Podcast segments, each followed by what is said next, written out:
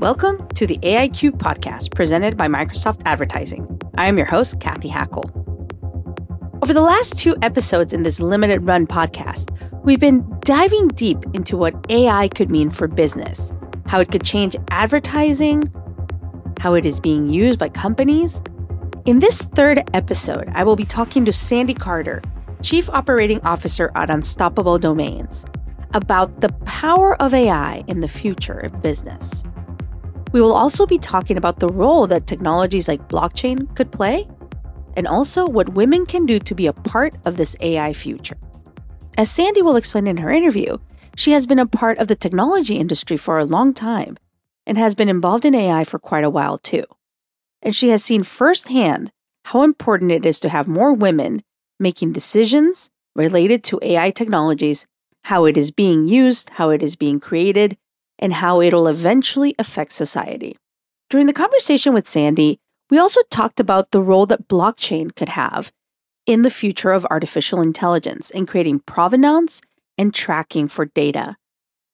She brought up a good point about how do you use these technologies like blockchain to make sure that the content that you are seeing is authentic, is real, it is authorized. And that in itself is, I think, a big question about the future of artificial intelligence in business. Let's go now to the interview with Sandy Carter.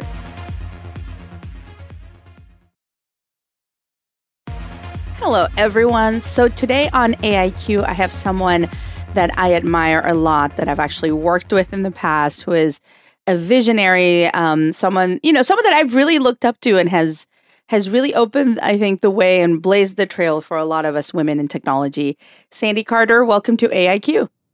Cathy, it's so great to be here. and I feel the same about you. You are doing such amazing things across the board in AI and spatial. So I can't wait for this interview.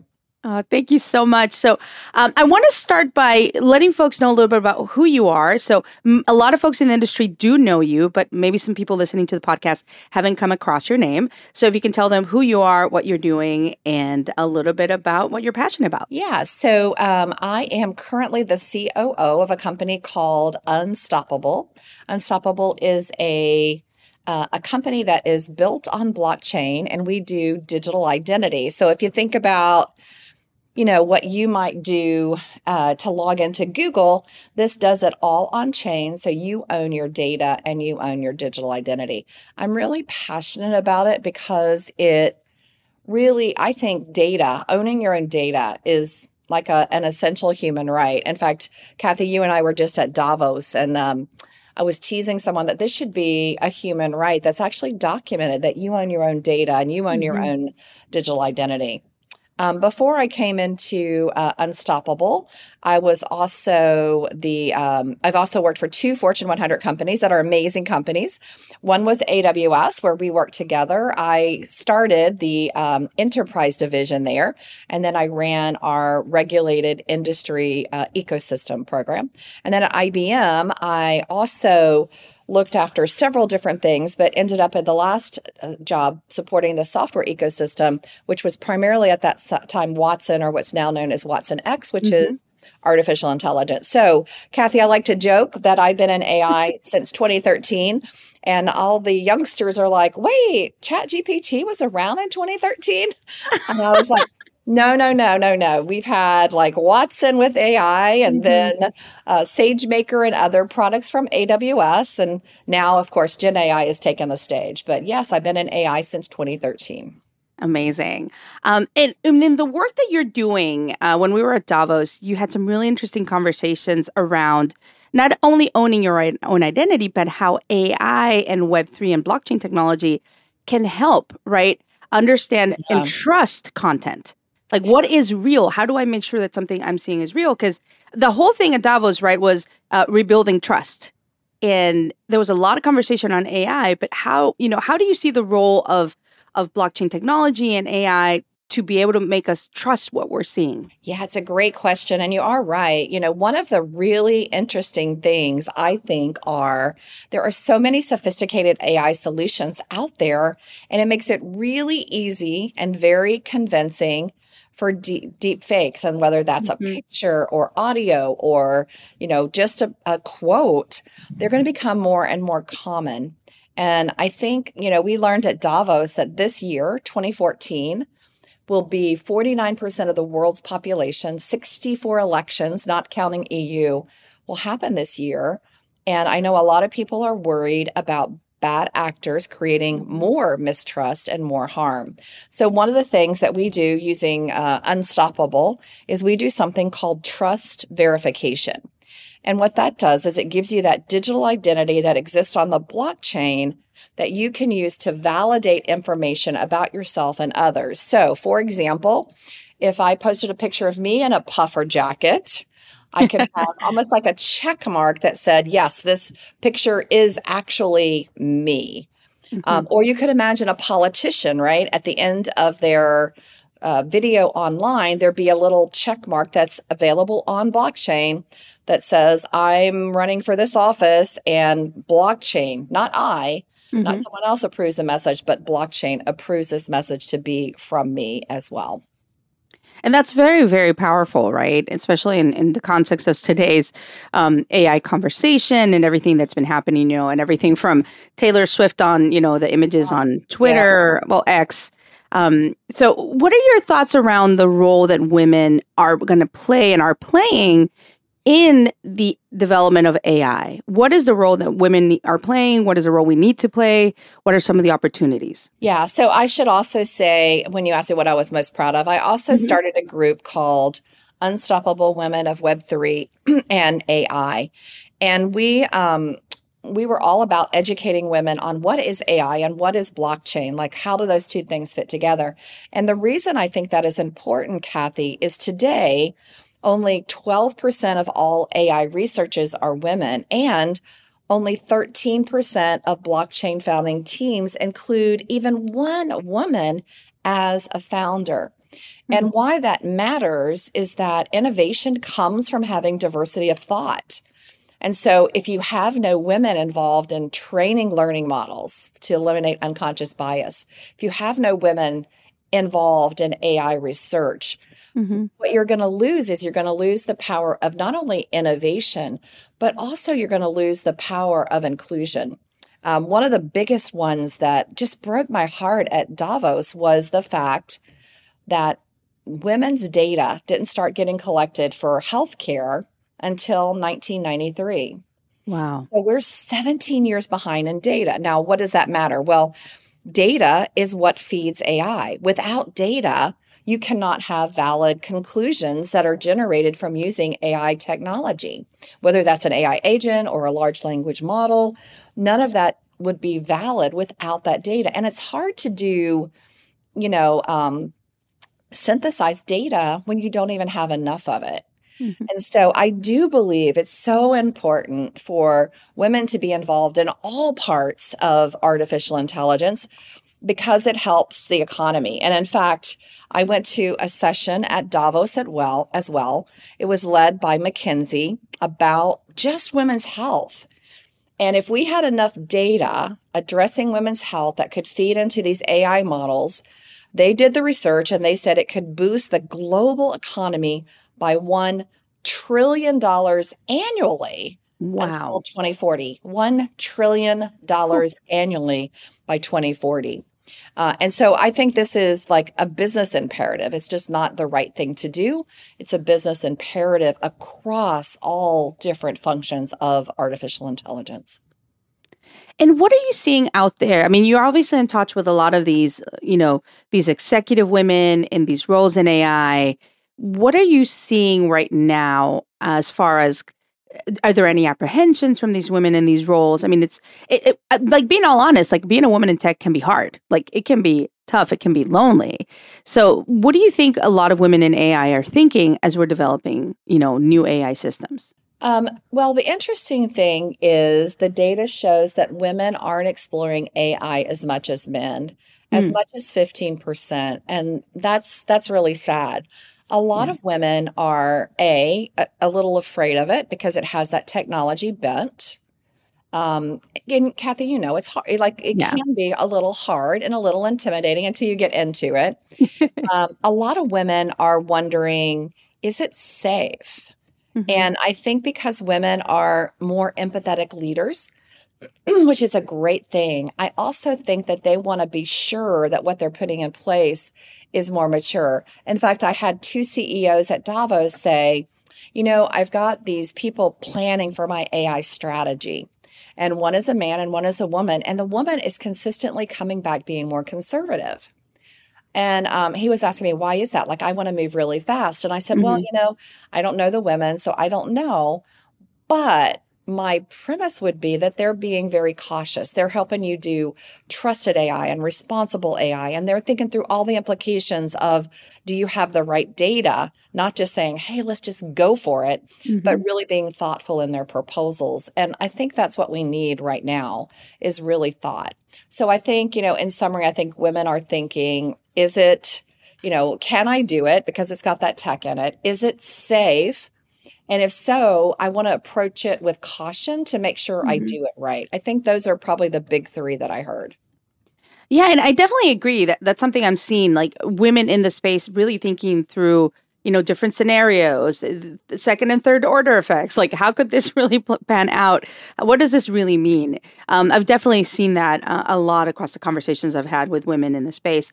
I, I want to turn our conversation now a little bit more to uh, the book that you wrote last year called The Tiger and the Rabbit, which I am proudly proudly wrote the foreword to. So very happy. Thank happy. You. Thank you. Yes. I know. I know. But I want to I want you to tell folks a little bit about the book, especially when it comes to AI. I mean, obviously it covers metaverse, Web three, uh, but it also covers AI. But tell folks a little bit about your book and maybe some of the nuggets that they can get related to AI from the book.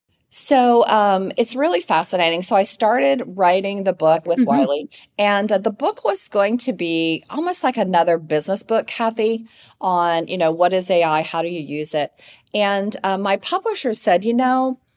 I think people right now are afraid of what it is and they want a gentle way to ease in. So, why don't we do a business fable? Now, um, if you remember back, there's a book called The Five elements of a dysfunctional team. And Patrick wrote this great business fable. It was actually Wiley's number one best-selling business book of all time. So I had a lot of, you know, big shoes to fill. So I started mm-hmm. figuring out how could I write a story. So I think the first nugget is it's a really easy book because the first half of the book is a business fable. Mm-hmm. It's a story of a woman, a woman CEO who brings in a change maker to figure out what should they do how should they approach all of this new technology.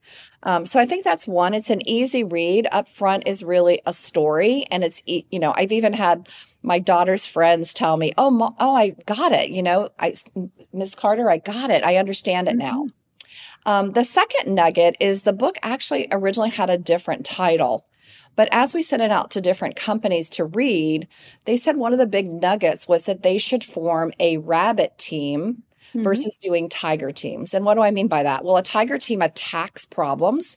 Usually you're looking in the rearview mirror.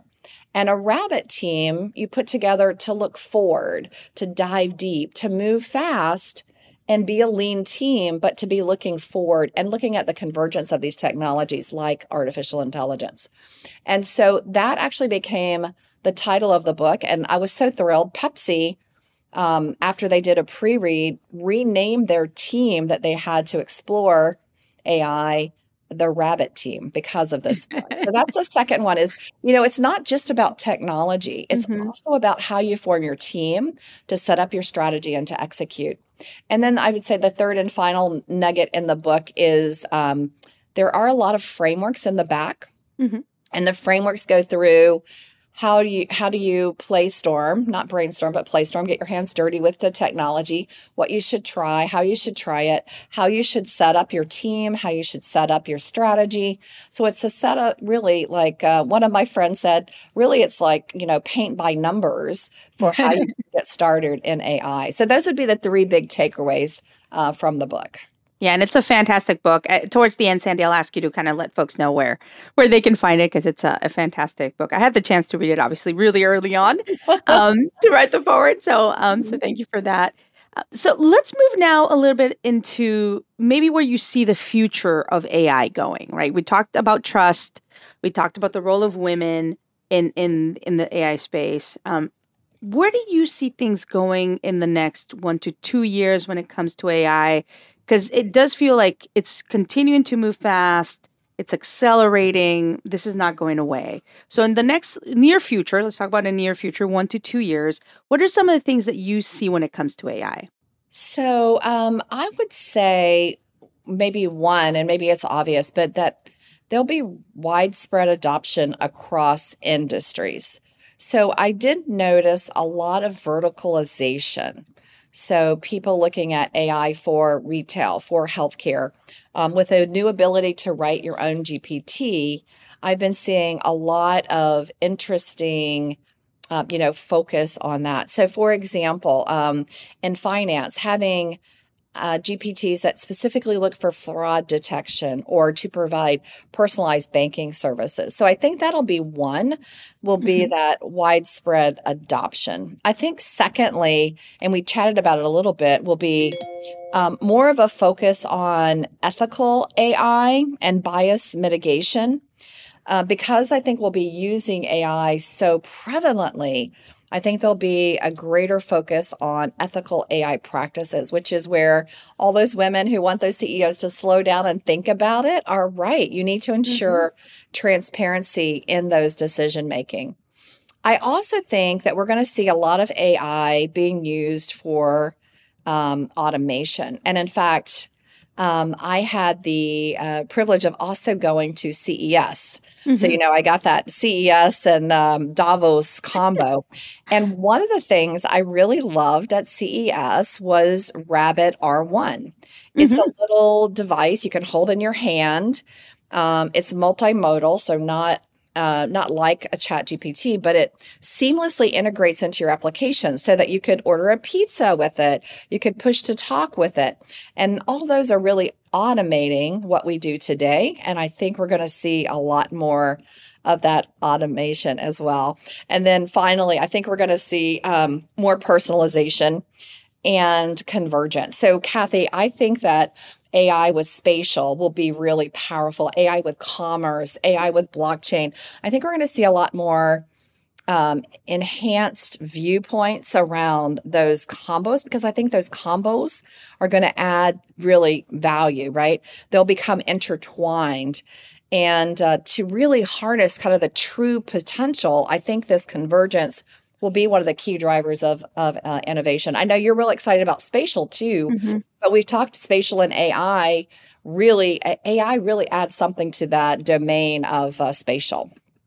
So you use the word convergence several times, and I think it's such an important word as we head into this new era, right? A spatial computing era, or the era that comes after mobile computing, and it's infused with AI. How do you think? You know, you mentioned the R1, but how do you think our devices might start to change as we move into what comes after mobile computing? Oh, I think our devices, for me anyway, I think our devices will become more immersive. Um, and what do I mean by that? Well, right now you can see all of these folks jumping into that immersive world. Uh, Forever 21. Now Mango's jumped in. Um, I got a demo of the new Mango virtual world at CES, and it was really powerful to see what they were doing and they're you know and to think about phase two with devices that could draw in uh, and complete artificial intelligence using artificial intelligence the scenario. Um, so for example um, i was with sony and sony was showing me like in real life they were filming a movie and they had a background up and the background wasn't complete but using augmented reality when you saw the video that came out, it actually had filled in the top of the picture. It was pretty amazing. And they were talking about how much more efficient that was going to make them, how much more effective. But the number one thing is how much more experiential it was going to be for the user or the viewer. Yeah. I feel like we're going into this moment where we're expanding computing through the use of AI and computer vision, right, into a lot of surfaces. So what I think what lies ahead is really, really exciting. Um, Sandy, I want to thank you for joining us for the podcast. I want folks to be able to connect with you uh, and find your books. Where can they reach out to you? How can they connect with you? Yeah, so I'm very active on LinkedIn. So it's just Sandy Carter on LinkedIn or on Twitter um, which is Sandy underscore Carter. Uh, and you can also find the book out on Amazon. It is called The Tiger and the Rabbit Harnessing the Power of the Metaverse, Web3, and AI. And Cathy, thank you so much for having me on. You're such a good moderator and hostess. So thank you.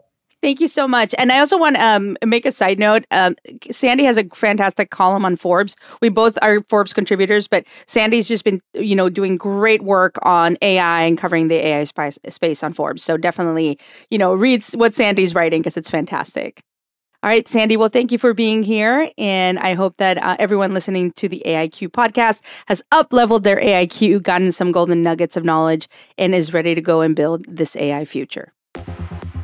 As Sandy mentioned in her interview, it is important that many different people have a seat at the table and are able to be a part of this AI revolution.